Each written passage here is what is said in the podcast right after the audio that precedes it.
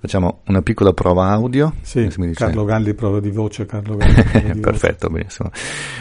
Allora, cari amici dell'elevatore di pensiero, oggi abbiamo un, ospite prestigioso, che è Carlo Galli, ehm, che ha accettato il nostro invito, il professore ordinario di storia delle dottrine politiche all'Università di Bologna, ex parlamentare anche, giusto?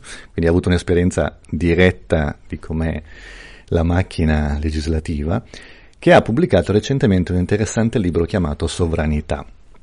Ora, perché intervistiamo quindi Carlo Galli? Perché di sovranità e sovranismo oggi, insomma, si, fa, si parla parecchio sui, sui giornali, sui media, e quindi affrontare il tema scientificamente ho pensato potesse essere interessante. Quindi, intanto, grazie della, di aver accettato il nostro invito, professor Galli. E, io ho letto il libro, quindi lo so, ma chi ci ascolta, che è pubblico, diciamo, generalmente colto, ma di preparazione varia, magari non ha una chiara idea di cosa sia la sovranità. Che cos'è la sovranità?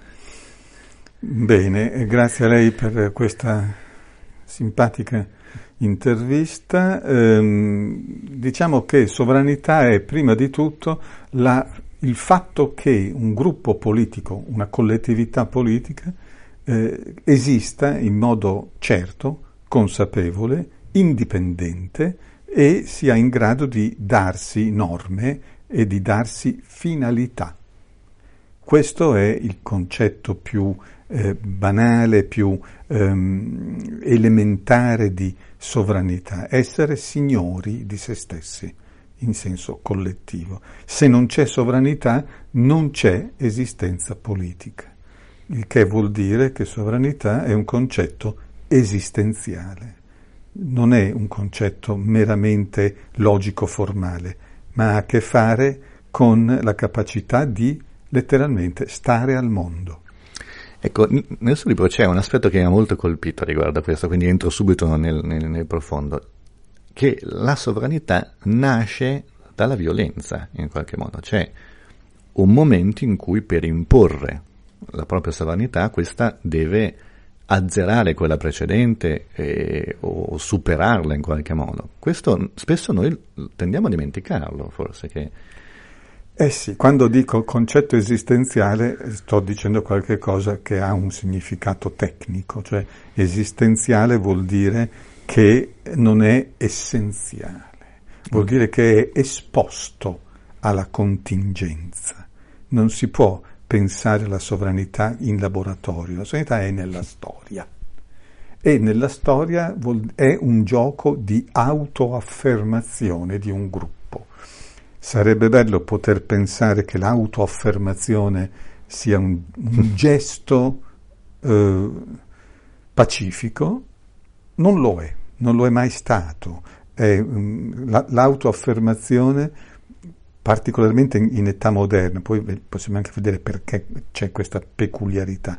L'autoaffermazione è autoaffermazione di una soggettività politica collettiva contro qualcuno, eh, che può essere un esterno, ma può anche essere un interno, per cui abbiamo la guerra di liberazione, certo. ma abbiamo la guerra civile, la rivoluzione, abbiamo il... Mh, mm, il collasso di un ordinamento eh, per mille motivi, una crisi acuta, eh, da cui si viene fuori con una nuova Costituzione, perché poi la sovranità è sostanzialmente da concepire così, è l'esistenza di un corpo politico collettivo nella sua normalità.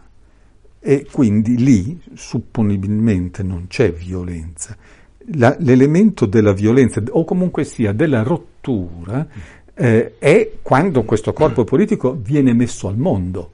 Non è che tutta la sua esistenza deve essere all'insegna della violenza, ma certamente c'è un trauma della nascita. Certo. Tra- nel caso italiano il trauma della nascita è evidentissimo, cioè si va dalla caduta del fascismo a- alla, alla elezione dell'Assemblea Costituente. Lì in mezzo c'è un crollo di un regime, una guerra che è una guerra civile oltre che una guerra di liberazione e c'è una grande decisione del popolo di darsi una nuova Costituzione. Questi sono elementi di rottura eh, che fanno parte della nascita di una Costituzione. Questo gesto di far nascere una Costituzione è l'attivazione di un potere costituente eh, che è la forma acuta della sovranità. Senta, ma questo ha qualcosa di hegeliano? Cioè è il momento in cui l'idea si concretizza al momento in cui c'è spazio perché le idee si concretizzino. La si può leggere in vari modi questa, la si può leggere con Hegel, allora è un, un'idea che prende forma. Sì. Eh, la si può leggere con Marx, allora è un interesse che si afferma su altri interessi. La si può leggere con Carl Schmitt, allora è una, una delle forme del rapporto amico-nemico, che è l'origine della politica. Ma certamente la cosa fondamentale è distinguere, sapendo che ci sono de- tre livelli, distinguere fra i tre livelli. C'è un livello di decisione, che è mhm. proprio è quello della violenza. Poi c'è il livello giuridico, che è quello della forma, e lì violenza non ce n'è. Certo. E poi c'è il livello della sostanza storica, cioè la, la, sovranità è la sovranità di un popolo su se stesso, cioè di un popolo nella sua complessità anche sociale, per cui la sovranità avrà delle caratteristiche di un certo tipo piuttosto che di un'altra a seconda della composizione sociale di quel corpo politico certo. e delle dinamiche che gli stanno dentro.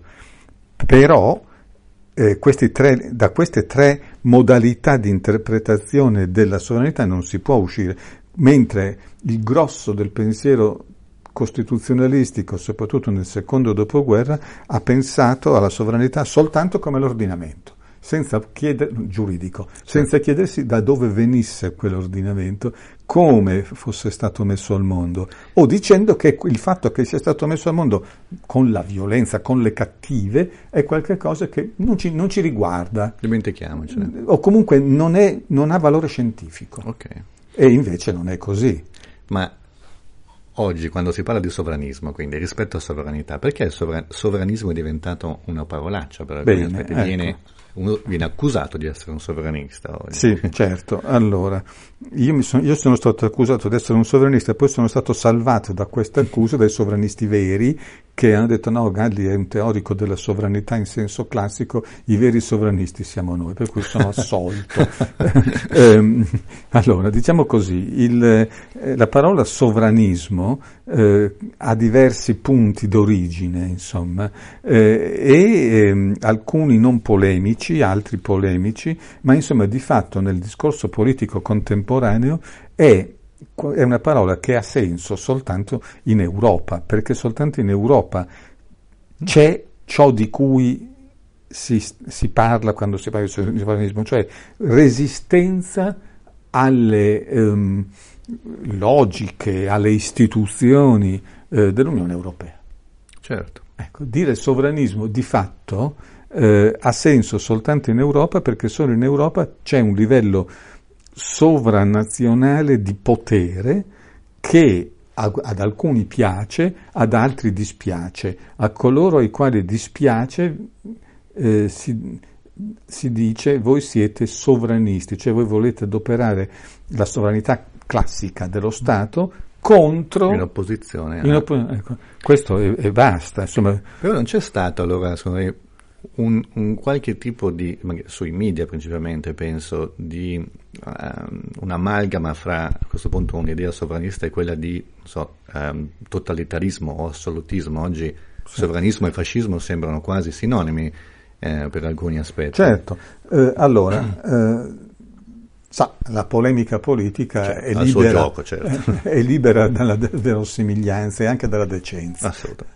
Eh, diciamo che fra le cose che dispiacciono dell'Europa c'è stato anche che davanti alla crisi della, delle migrazioni eh, ci abbiano dato soltanto delle buone parole sostanzialmente e neanche tanto buone ecco. oltretutto ecco. e, e dicendo sostanzialmente avete firmato il trattato di Dublino dove c'è scritto che dove tocca terra lì deve essere registrato e lì lo Stato se lo deve tenere quindi avete firmato, basta.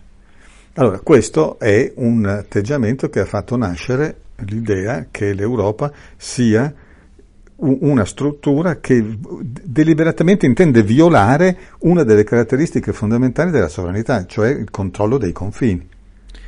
Le faccio una provocazione perché lo leggevo proprio oggi, cioè c'era un articolo su una, una rivista piuttosto diffusa in Italia che rilanciava un'idea di alcuni economisti americani sulla completa abolizione dei confini. L'idea dice, è un'idea provocatoria, ma uno studio, adesso non ricordo, devo mettere a memoria, lo metterò nelle note, l'economista che l'ha fatto, diceva se si abolissero completamente i confini, il PIL mondiale farebbe un balzo in avanti di, considerevole, non ricordo la percentuale.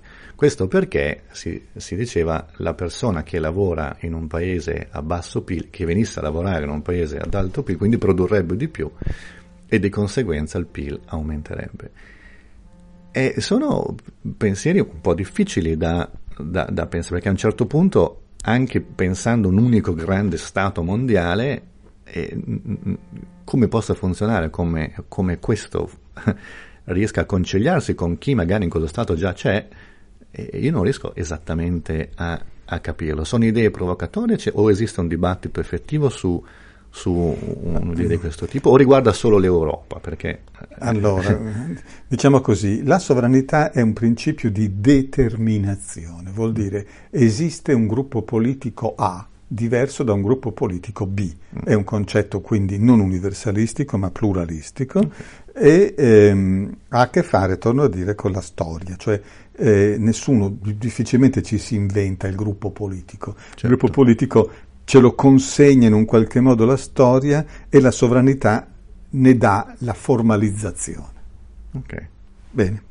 Eh, anche, attraverso, anche attraverso guerre e violenze. La sovranità dello Stato italiano su se stesso si è formata attraverso le guerre che eh, nella metà dell'Ottocento hanno fatto sì che uno Stato italiano in Piemonte si ingrandisse contro altri Stati italiani.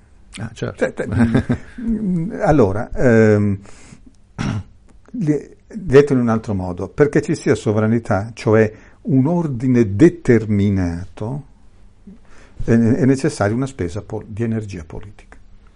Okay. E il modo in cui quindi questa, questa energia viene spesa eh, in qualche modo lascia un'eredità o un segno sull'ordinamento successivo. Cioè, penso agli Stati Uniti che sono nati sì. da un moto di popolo, diciamo, eh, assolutamente sì. rispetto a noi nati da una guerra di conquista, mettendola in questi termini. Ma la, la, la, Repubblica Italiana oggi nasce da una guerra civile in cui gli sconfitti, cioè i fascisti, mh, sono stati reintegrati dentro il corpo politico con uh, diritti uguali a quelli degli altri cittadini, però eh, la nostra Costituzione vieta di, eh, di, rifondare il disciolto partito fascista. Lei, certo. sulla base di questa Costituzione che abbiamo, può fondare qualunque tipo di partito politico, tranne. tranne. Questo è come dire, dentro l'ordinamento c'è il ricordo dell'atto eccezionale da cui l'ordinamento nasce. Certo sempre, cioè è molto complicato andare negli Stati Uniti e dire bene, torniamo a essere una colonia dell'Inghilterra, eh, cioè, non c'è spazio logico per poterlo fare. Per poterlo fare. Allora, per tornare alla sua domanda, io mi chiedo quale specie di energia sarebbe necessaria per generare uno Stato mondiale. in effetti, tra l'altro considerando che su scala mondiale invece a questo punto si può dire che di sovranità ce ne sono, ce ne sono perché cioè, il, la politica mondiale da, da, Bretton Woods in poi insomma, è fatta, è fatta da, di, da, stati sovrani. Poi bisogna chiarirsi, ci sono, come gli esseri umani sono tutti dotati di esistenza autonoma, ma ci sono quelli piccoli e quelli grossi, così anche gli stati sovrani ci sono quelli piccoli e quelli grossi. Certo. Per cui eh, può essere utile avere molto amico uno Stato molto grosso. Ecco. Certo, però questo non vuol dire che perdiamo sovranità. Anche se l'amicizia con Leone diceva... Eh, ho capito, se l'alternativa è farsi mangiare. ah, sì. sì. però, eh, allora, proviamo, se ritorniamo sul discorso europeo a questo punto, eh, l'afflato è possibile che ci sia dietro a questo punto alla, a, a, a chi vede in termini positivi l'Unione Europea l'idea proprio di dire noi siamo, saremo un piccolo Stato sovrano con limitate aspirazioni, se invece siamo tutti insieme, un'Europa unita può partecipare a questo grande gioco in maniera più efficace? Certo, mm, lei ha, già posto la questione. Eh, se, se, l'obiettivo è creare una superpotenza europea? Allora, mm, vorrei sottolineare il fatto che non è un obiettivo nobile e pacifico. Assolutamente. Ecco, essere superpotenze vuol dire eh, preoccuparsi di tutte le crisi del mondo e alcune generarle a proprio vantaggio. A proprio vantaggio. Eh, certo. Vediamo cosa fa la Cina, cosa fa la Russia, cosa fanno gli Stati Uniti, ma cosa fa la Turchia, cosa fa Israele, cioè l'India. L'India, cioè si creano, o comunque sia, ci si sente, poi, poiché si è una superpotenza, si è grossi, ci si sente minacciati un po' da tutto e si interviene un po' da tutto, ci si deve dotare degli strumenti di intervento, per cui ci vuole il Pentagono europeo, i missili nucleari europei e la politica estera europea, l'individuazione dell'interesse strategico nazionale europeo, che non c'è perché, perché ce ne sono troppi. E, e allora, e, e soprattutto, che, che, ne facciamo? Che ne facciamo degli stati sovrani di cui è composta l'Europa oggi? Questo me lo chiedo anch'io, onestamente. Come si fa ad andare da Macron a spiegargli che deve dismettere, deve dismettere la sovranità francese o andare alla Corte Costituzionale tedesca di Karlsruhe che non passa giorno che rivendichi la sovranità della Germania su se stessa, andare a spiegare che devono sciogliersi in una, in una federazione europea che ha anche dei lati economici, fra cui che i, i debiti dei singoli eh, attori che entrano nella federazione vengono distribuiti più o meno, non dico tutti, ma insomma vengono distribuiti fra anche gli altri che invece di debiti non eh, ne hanno fatti. Questa è una cosa che mi ha sempre incuriosito, perché se eh, si guarda gli Stati Uniti d'America, eh, gli stati che effettivamente producono il bilancio federale sono una manciata, California, il Texas, Stato di New York, Stato di Washington, dove ci sono la, parte industriale più, più forte degli Stati Uniti. Tutti gli altri sono finanziati dallo Stato federale, quindi i, i texani hanno un movimento indipendentista eh, che avversa lo Stato federale. Mi, mi, però lei dice bene, ma la partita se la sono giocati una volta e l'hanno persa. Assolutamente.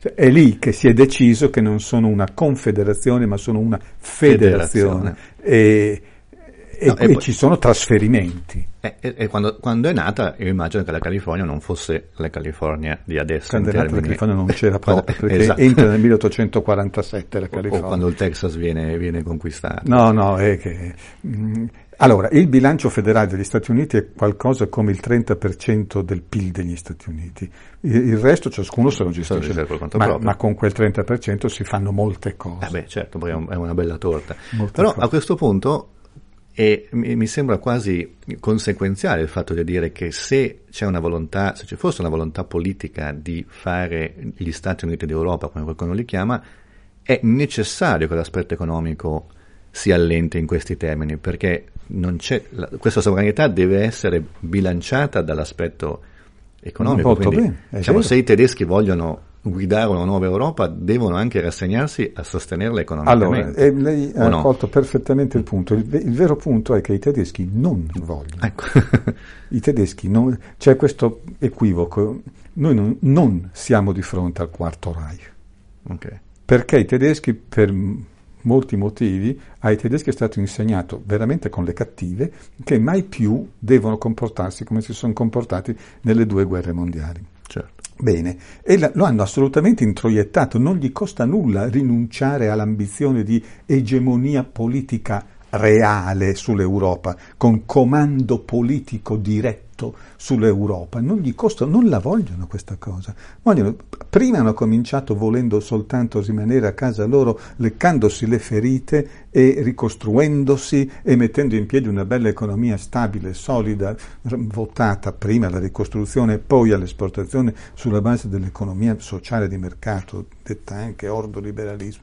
E, e, questo è quello che hanno fatto fino a un certo punto. Poi, quando dietro a nostre insistenze, loro non volevano, dietro a nostre insistenze l'abbiamo messo come condizione, vi lasciamo riunificare solo se facciamo la moneta unica, e loro hanno detto sì, va bene, la facciamo, però non crediate, non vi diamo il marco in ostaggio, capiterà l'esatto opposto, facciamo una moneta che è identica al marco, costruita esattamente come il marco e ciascuno Stato europeo resta uno Stato sovrano che ha semplicemente rinunciato alla sovranità monetaria, ma non ha, non ha rinunciato alla sovranità, ad esempio, di budget. Certo. Ciascun Parlamento si app- Certo, il Parlamento ha, una, ha, un vincolo in più, che è un vincolo budgetario, esatto. originario, diciamo, certo. monetario.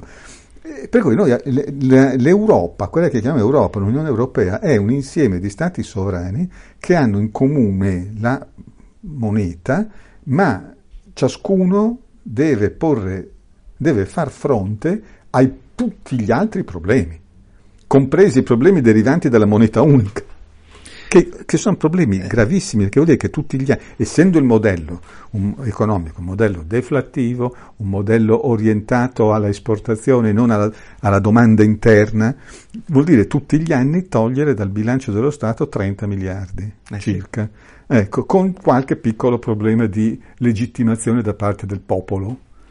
Ecco, su questo, e allora... su questo ciascuno deve, se la deve giocare da solo.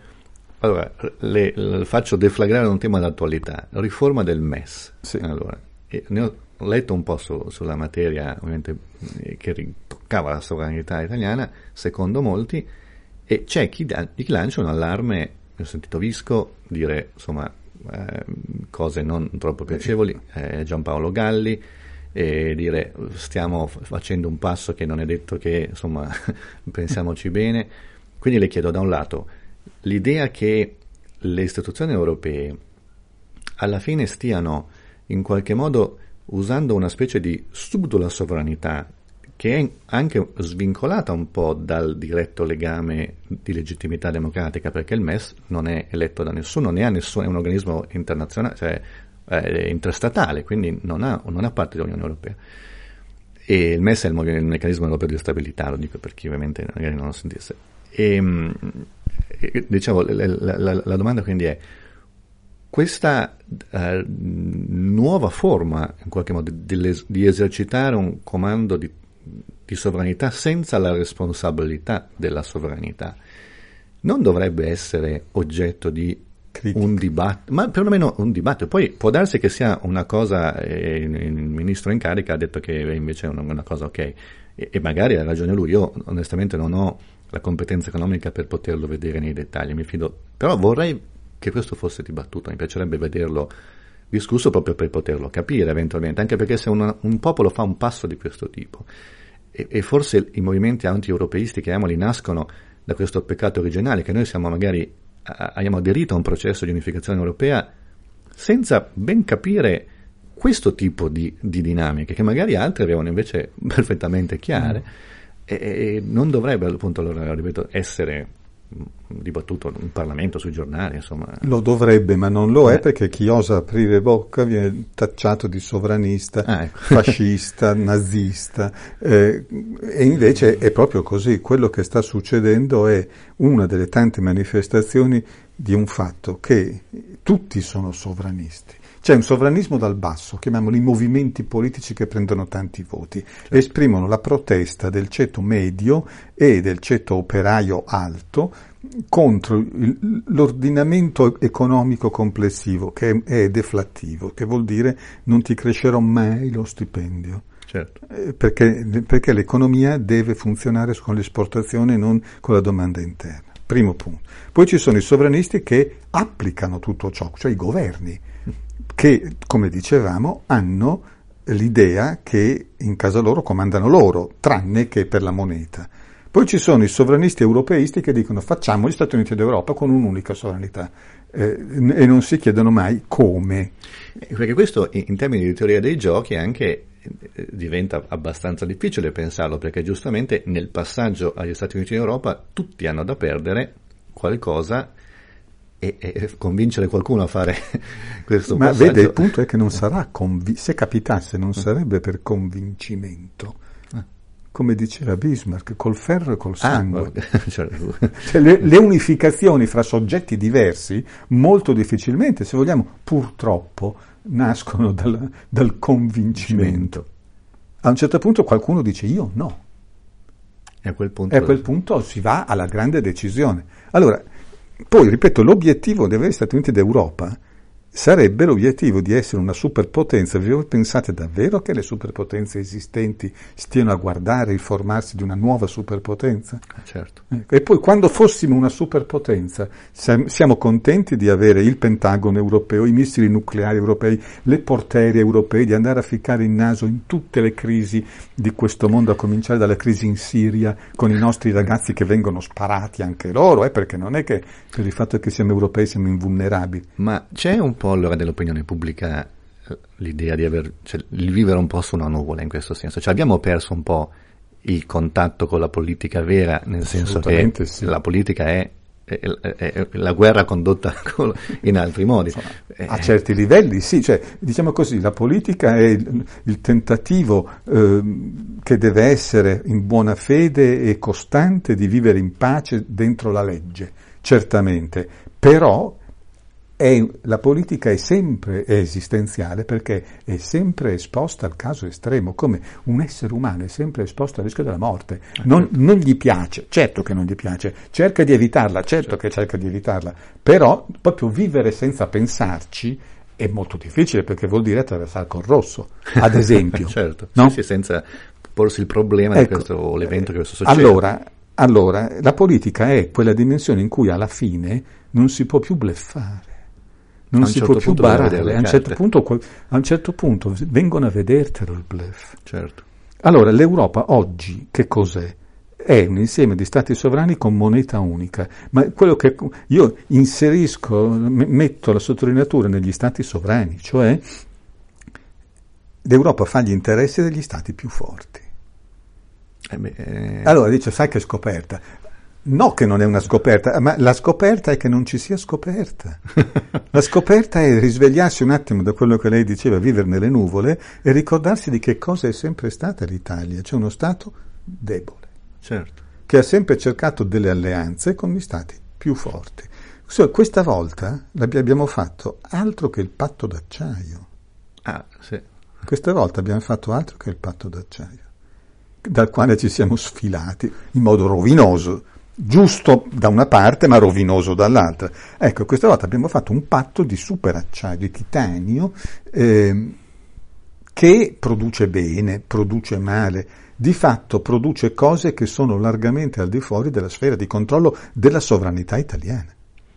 Sì, perché, eh, sì. appunto, appunto. Ma perché è vero, anche uscire dagli accordi a questo punto richiede energia, cioè bisogna pagare un pegno. Adesso la, l'Inghilterra pagherà qualcosa per la Brexit. Come è sempre stato. Riacquistando più sovranità, certo. ovviamente. E farlo nel momento giusto o nel momento sbagliato può voler dire una grossissima differenza. Assolutamente sì. Il costo da pagare. Altro che se, cioè, la serietà della politica è che lì non c'è un sistema di assicurazione. Eh. L'assicurazione è il secondo livello, ma il primo è il rischio. Certo.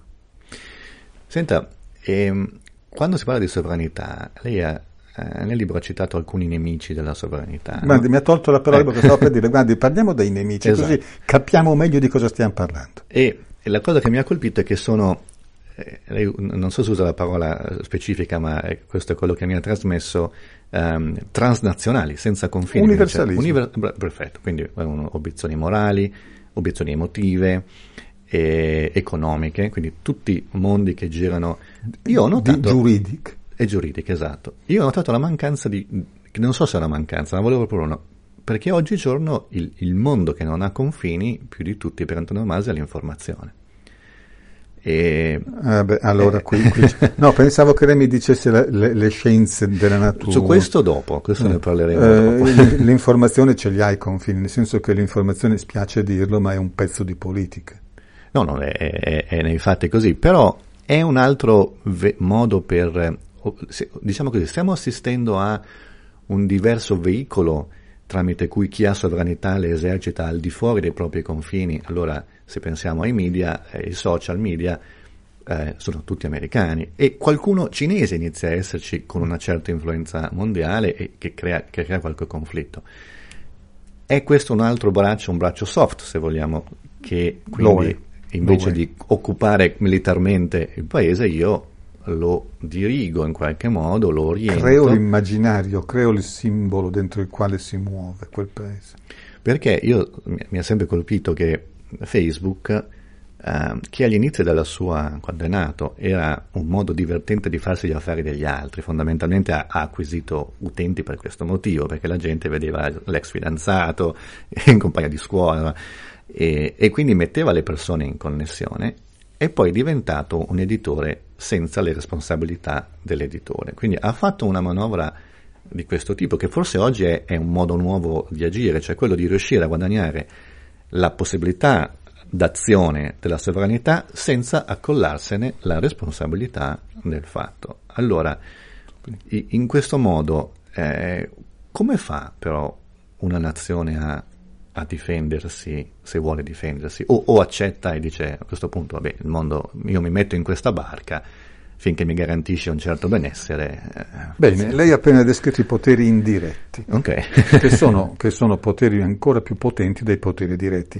La sovranità è un potere diretto, il diritto internazionale, l'economia internazionale, eh, la morale, per definizione, mm. le religioni sono i media sono poteri indiretti, non, non sono non poteri, non certo. hanno in sé alcuna presunta oggettività, sono in mano di qualcuno. Certo. E se lei mi dice che sono prevalentemente in mano dell'Occidente, le dico è vero. Mm-hmm. E il soft power di cui l'Occidente è il primo detentore mondiale. Prima che ci riescano i cinesi ce ne vuole molto perché hanno proprio anche un problema linguistico certo. eh, e poi sono davvero diversi da noi e fanno fatica a trasmetterci quello che ci vogliono trasmettere eventualmente. Però certamente se c'è qualcuno al mondo che può fare concorrenza al soft power occidentale, è, quello, è il mondo cinese. Tenga conto che lei, come, come, del resto io stesso, della crisi a Hong Kong sa quello che le dicono i eh, media occidentali. Certo.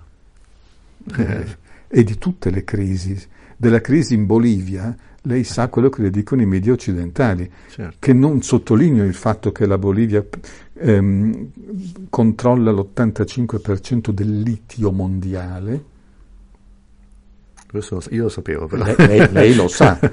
però è vero, non è una, ecco. non è una, una nozione molto che comune. Sarebbe la prima cosa da dire. Il paese che ha l'85% del litio mondiale, che ha il mm, Presidente della Repubblica indio, vagamente socialista, sia pure vagamente troppo abile nelle, nel, nel, manovrare le elezioni, eh, fa un colpo di Stato. Secondo voi a chi è dovuto questo colpo di Stato? A Gesù Bambino, ai produttori di auto elettriche, non lo so. Ma è lo stesso motivo per cui Trump voleva comprare la Groenlandia, se non sbaglio. Cioè esatto. questo tipo di azioni che a volte vengono descritte come la, l'uscita di un lunatico, hanno in realtà dietro una motivazione economica molto più stringente. Ecco, allora, eh, noi sappiamo in realtà, se non siamo degli specialisti, perché poi c'è sempre la controinformazione, solo che la controinformazione è confinata a ghetti e, e mentre invece eh, l'informazione mainstream, per l'appunto, è oceanica.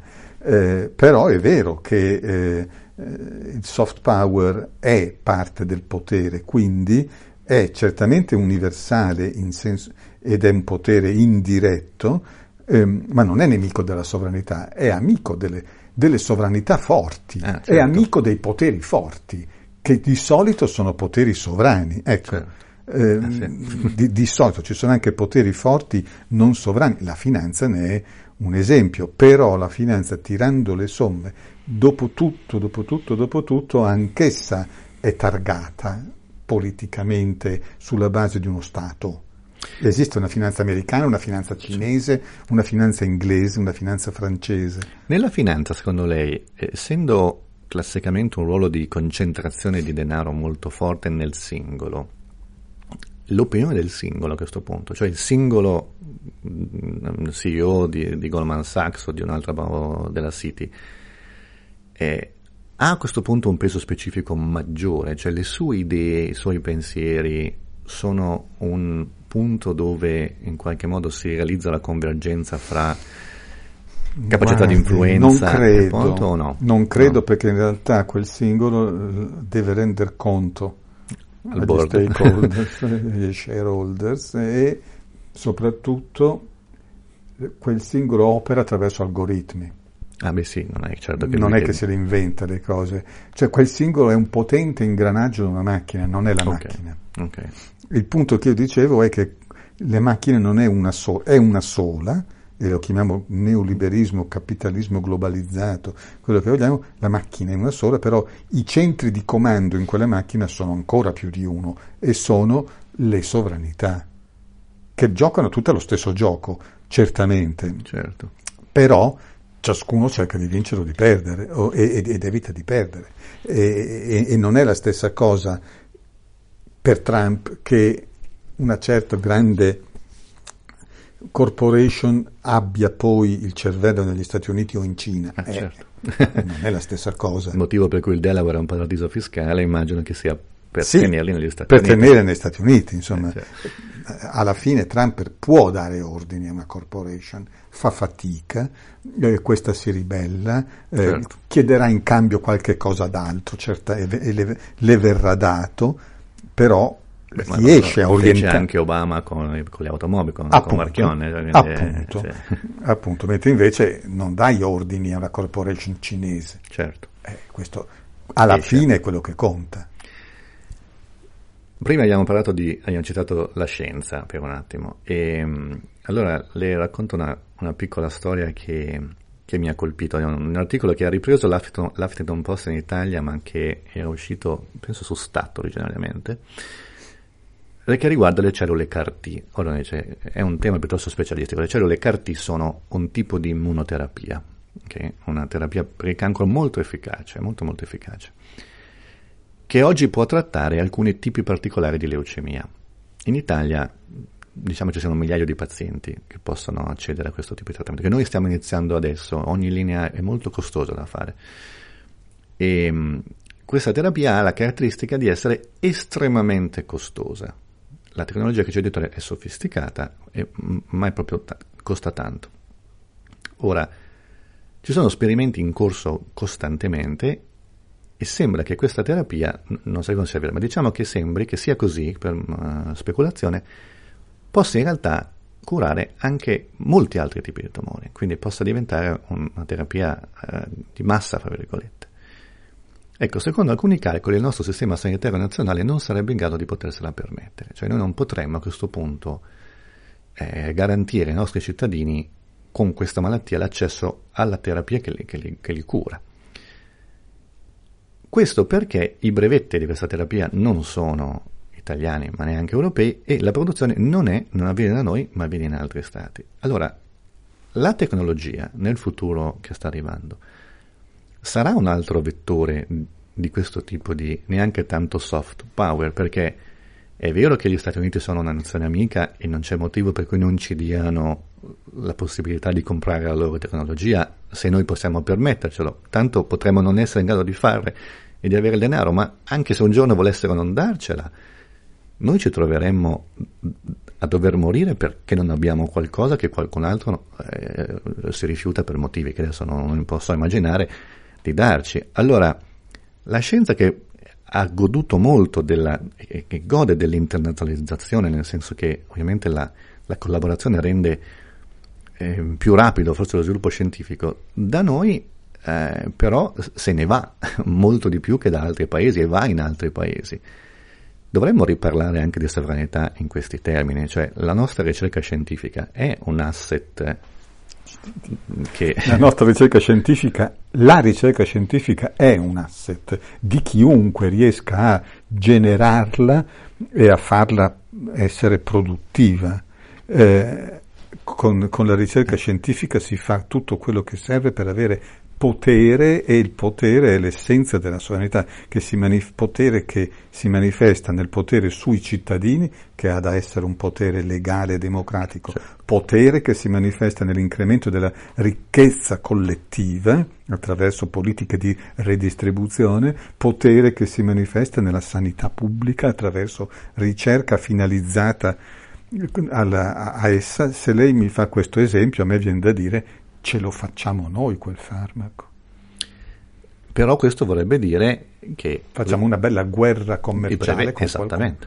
Esattamente. Del resto mi risulta che cose analoghe siano state fatte da paesi del terzo mondo. Certo, e, e onesto, non, non, ne so abbastanza per dire quali siano stati i risvolti sottostanti, però la, la, il dominio farmacologico, diciamo terapeutico oggi mondiale è in mano a un ristretto numero di grandi player e i nuovi giocatori, nuovi player sono solo in alcuni paesi. Ecco, quindi il discorso è che non prendere un treno che parte potrebbe essere simile a quello che è successo con l'energia nucleare per alcuni aspetti. Noi no. avevamo i migliori ingegneri nucleari del mondo, fra i migliori.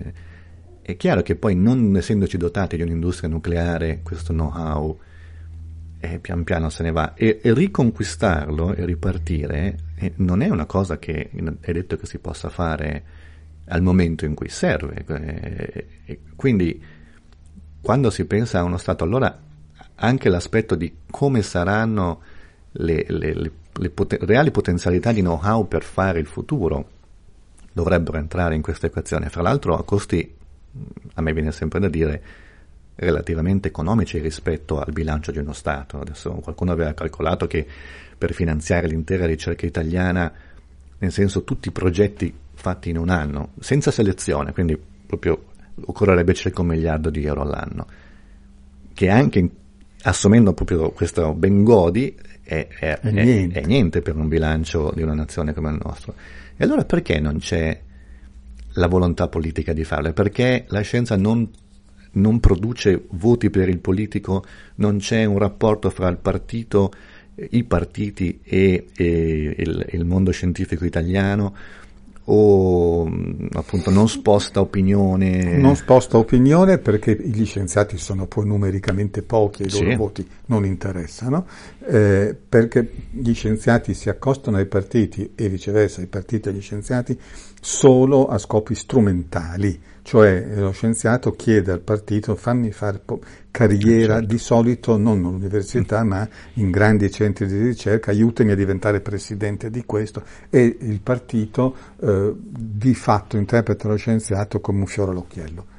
Sì, il politico lo interpreta come un fiore all'occhiello, se va bene, eh, ogni tanto dà a qualcuno un seggio eh, certo. di, di, senatore a vita mh, mm, e poi lascia lì. Insomma. Ora, li, io sono come professore universitario eh sì. evidentemente un fautore di un, un incremento massiccio dei fondi per la ricerca in Italia perché credo che la eh, ricerca sia un vettore di miglioramento eh, umano, sociale e politico. Proprio eh, negli anni 60 poi era così, cioè, penso ai Polito, eh, Olivetti, eh, insomma, cioè, negli anni 60 eh, faceva, quando c'erano i, i, tanto detestati mm. democristiani, eh, c'era la possibilità di fare ancora cose grandi targate Italia. Eh, esatto. E adesso io penso anche, penso anche che eh, all'Italia sia stato dato un certo ruolo nella catena mondiale della ricerca, com, che è sicuramente un ruolo basso come paese e i singoli scienziati bravi sono invitati ad andarsene nei paesi che, che hanno invece ottenuto un ruolo alto. Penso che questo valga tanto per la ricerca quanto per l'economia, quando ci, ci è stato sì. detto voi dovete rimanere in Europa con la disoccupazione al 10% e eh, dovete essere il paese che contribuisce allo sforzo tedesco europeo di esportare nel, nel resto del mondo, finché il resto del mondo non si scoccia. Quando tutti avranno una Mercedes Appunto, una BMW, cosa succederà? Cosa che è già successa quando Trump ha detto, beh, adesso mi avete seccato, certo. la, la, Germania è in paralisi. Eh sì, perché adesso la crescita tedesca è, ecco, non è più... Perché non c'è la volontà politica di cambiare il parametro economico di fondo e di far, mettere in piedi un'economia fondata sulla domanda interna, perché ci sembra una cosa troppo socialista.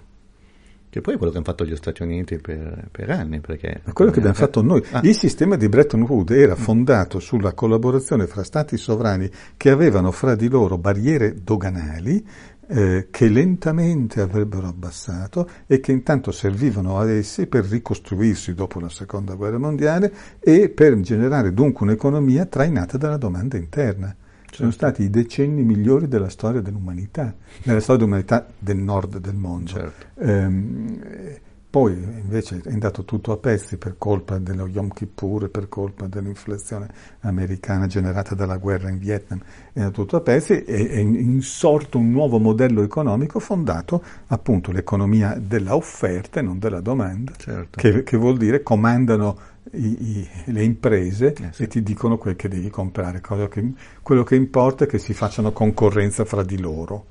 Ecco. Per abbassare il prezzo. Per, per abbassare il prezzo, però attenzione. Ma anche il salario. Quindi. Ah, appunto, non è una pacchia, perché se tu sei tanto felice di andare in Inghilterra con, pagando 20 euro la, la, la, tariffa aerea, allora devi chiederti qual è lo stipendio del pilota, qual, quanta manutenzione fanno all'aereo e poi guarda che il tuo datore di lavoro, anche lui deve fare quelle cose lì, ti abbasserà lo stipendio anche lui. Ah, certo. Ma nel dibattito politico italiano su questi temi spesso c'è, eh, così, diciamo, il, tema, il, dibattito è molto caldo.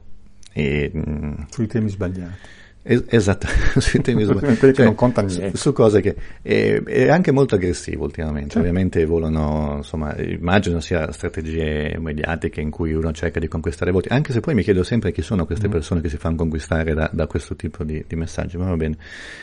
E, ehm, Ovviamente uno dei, dei, delle, dei partiti ex del governo, adesso l'opposizione, che è la Lega, che ha cavalcato aspetti anti-euro sovranisti, mm. forse in maniera più forte, ehm, sembra però, almeno dall'esterno, posso dire, ehm, non avere un'egemonia culturale, cioè non avere quel gruppo ehm, di intellettuali, se vuole, di, di, di pensiero che aveva caratterizzato altri partiti della storia italiana, penso al PC per esempio, ma ma tutti avevano in qualche modo un retroterra intellettuale forte. Questo è un, un vantaggio o uno svantaggio per dire, cioè è una cosa che, che dovremmo guardare come un effetto della cosiddetta disintermediazione della politica, per cui il leader parla al votante direttamente, risponendosi anche appunto magari a, a, a critiche di altra natura, o uh, è un, un, partito della Lega che deve maturare in questo senso una consapevolezza di, di sistema intellettuale. Allora, la Lega e anche i 5 Stelle per, per, certi aspetti, anche se hanno forse una storia politica molto diversa. No, insomma, in realtà sono due partiti che hanno, hanno preso dei voti cosiddetti antisistema, tutti sì, e due. Certo. Nessuno dei due è in grado di essere veramente antisistema perché nessuno dei due ha cultura politica, perché ad entrambi manca un'idea eh, dice ma allora il PD è l'unico che ha idee, no però il PD nasce e si conferma come il partito dell'establishment e, e l'idea lì è implicita, cioè certo. il modello di sviluppo che c'è va bene, se ha problemi sono problemi di, eh, minori che vanno ritoccati col cacciavite eh, e, e basta. Cioè, l'idea è questa, per cui chi ci sta ci sta, chi non ci sta cerchiamo di distruggerlo dandogli del fascista o, o del pazzo. Ecco, eh, quei, quelli che fanno l'antisistema si sono rivelati incapaci di esserlo perché privi della cultura minima per esserlo i 5 Stelle e perché, a mio parere, un certo. po' troppo furbi i, eh, i, leghisti, nel senso che i leghisti accolgono voti pesantemente antisistema, ma al tempo stesso accolgono voti pesantemente filosistema, perché le, eh, la Lombardia e il eh, Veneto sono certo. completamente embedded dentro l'economia tedesca. Certo. Cioè, n- non si può essere anti-euro e, anti- e anti-esportazione se sei un piccolo imprenditore veneto o lombardo.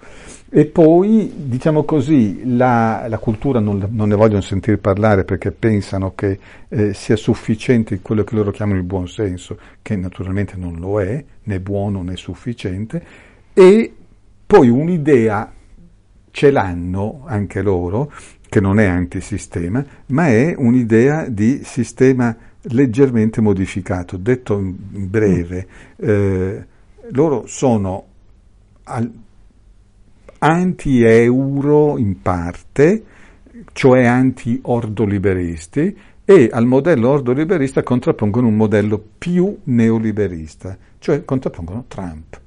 Ah, certo.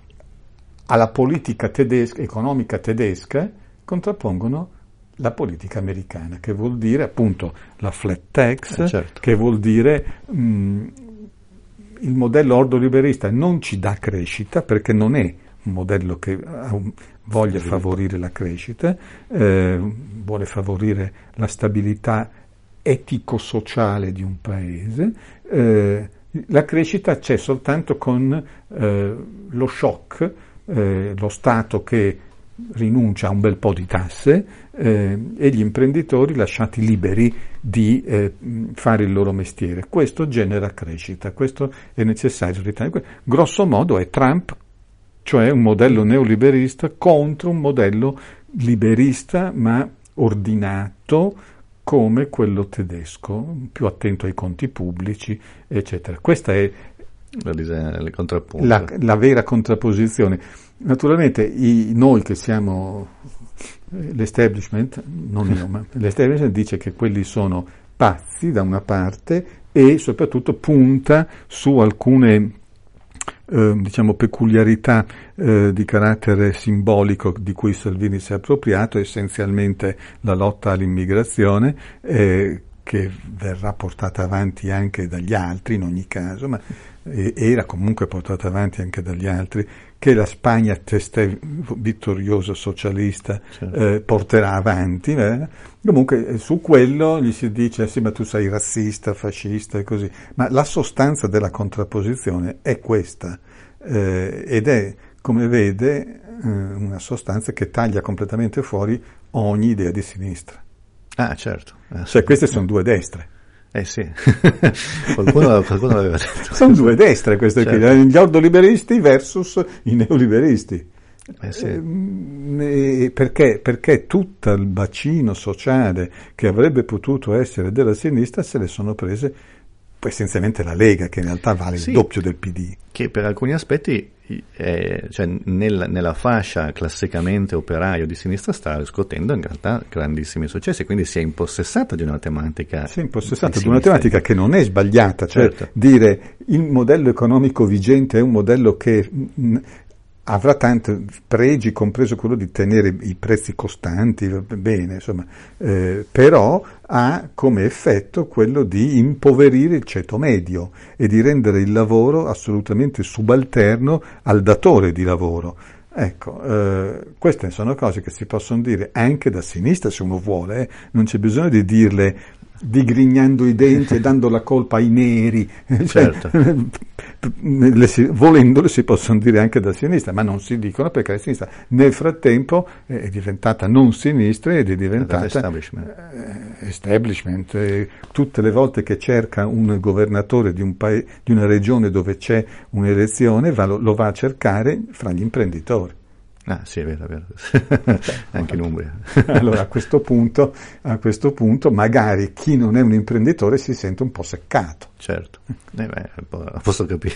la, senta, la, le rubo ancora un attimo per l'ultima domanda, visto che siamo entrambi eh, universitari, eh, dov'è il ruolo dell'università oggi? Lei ha avuto anche l'esperienza di viverla eh, da parlamentare, quindi di con- unire due mondi che di cui uno dovrebbe nutrire l'altro per certi aspetti, ma che magari... Tutti, tutti dovrebbero nutrirsi, perché eh, quando sì. ero ragazzo io eh. l'emiciclo di Montecitorio era relativamente pieno di professori universitari, quando c'ero io eravamo in quattro.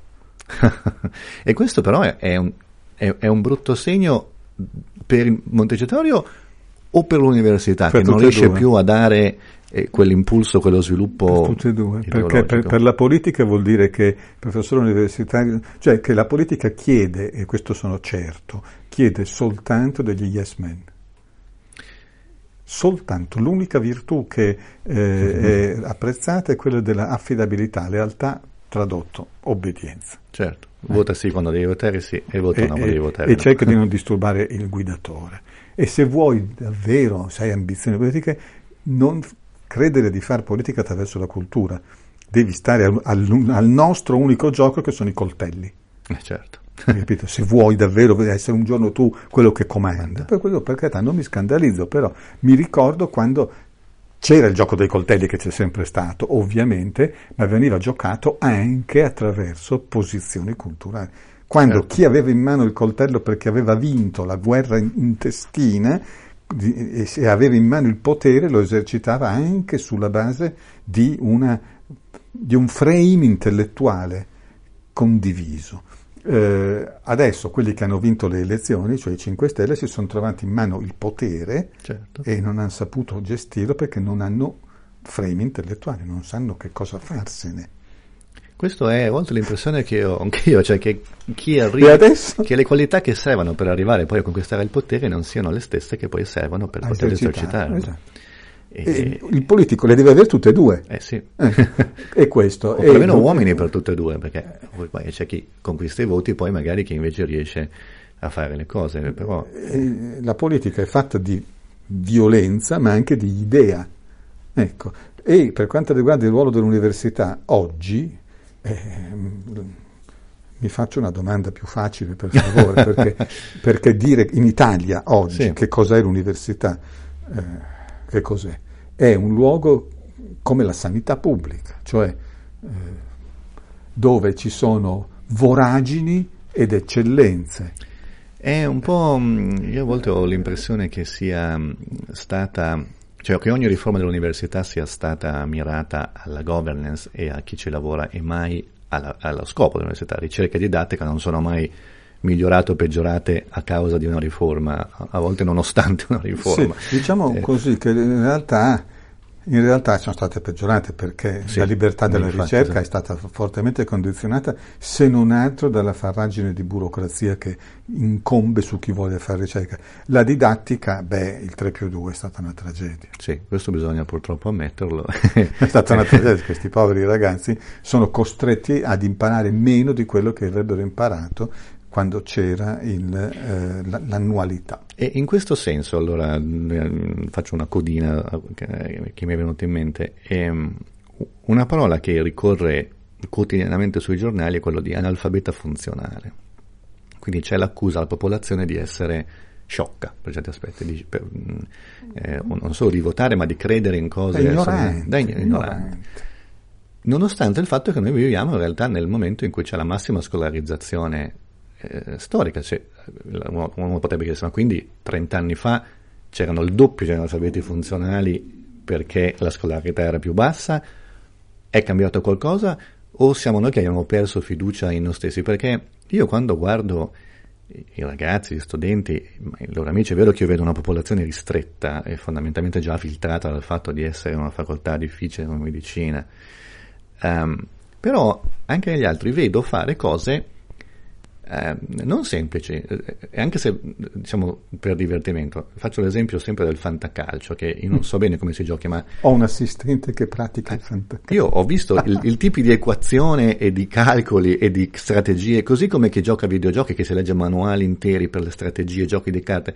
Quindi esiste in realtà la- il potere intellettuale è presente, è lì, non, non- non c'è dubbio che, la- che la- Sì. che non si può pensare che la gente sia stupida, secondo me, al giorno d'oggi.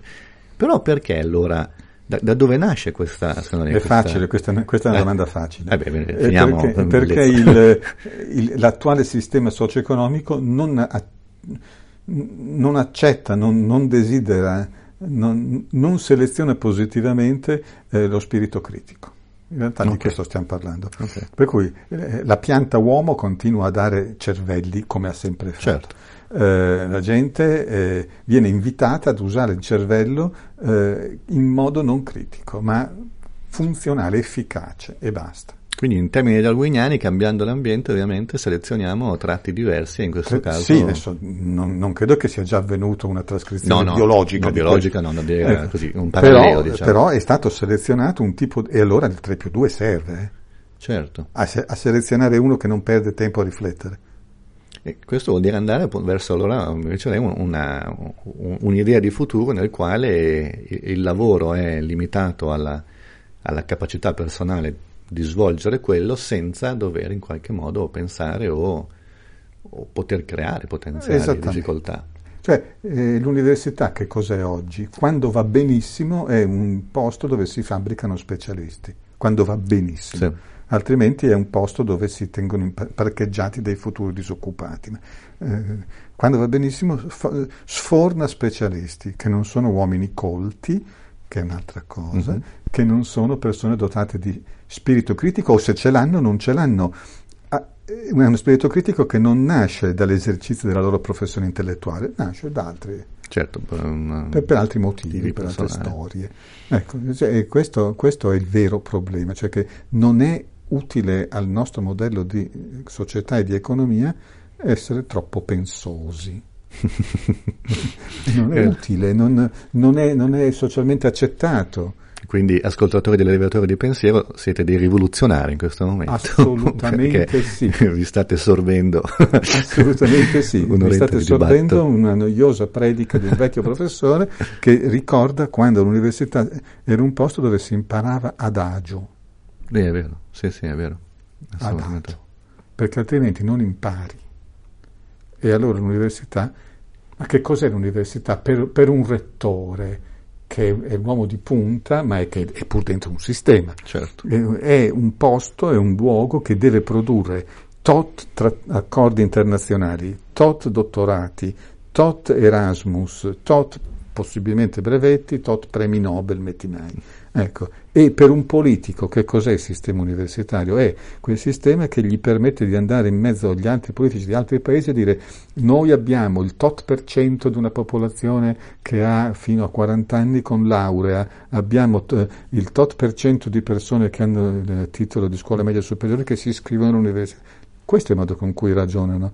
Ehm, come se il numero di dottori fosse interessante. Certo. In un paese come il nostro poi che li fa emigrare quelli bravi, gli altri comunque li tiene disoccupati. Per cui, um, lo capisco quando vedo la valutazione del come si valuta la ricerca in Italia, che eh, io sempre penso che la ricerca si possa valutare in, in diversi modi. No?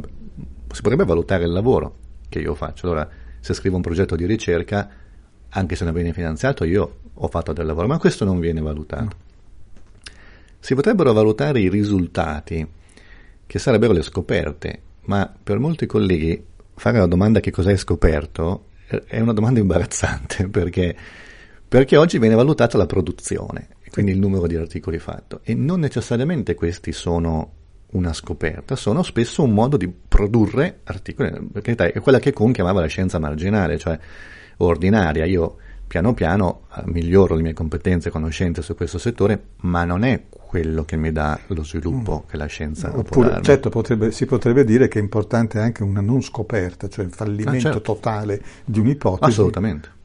Bene. Eh, so la... che non devo più andare di lì. Questo ah, la mettiamo da parte. Certo.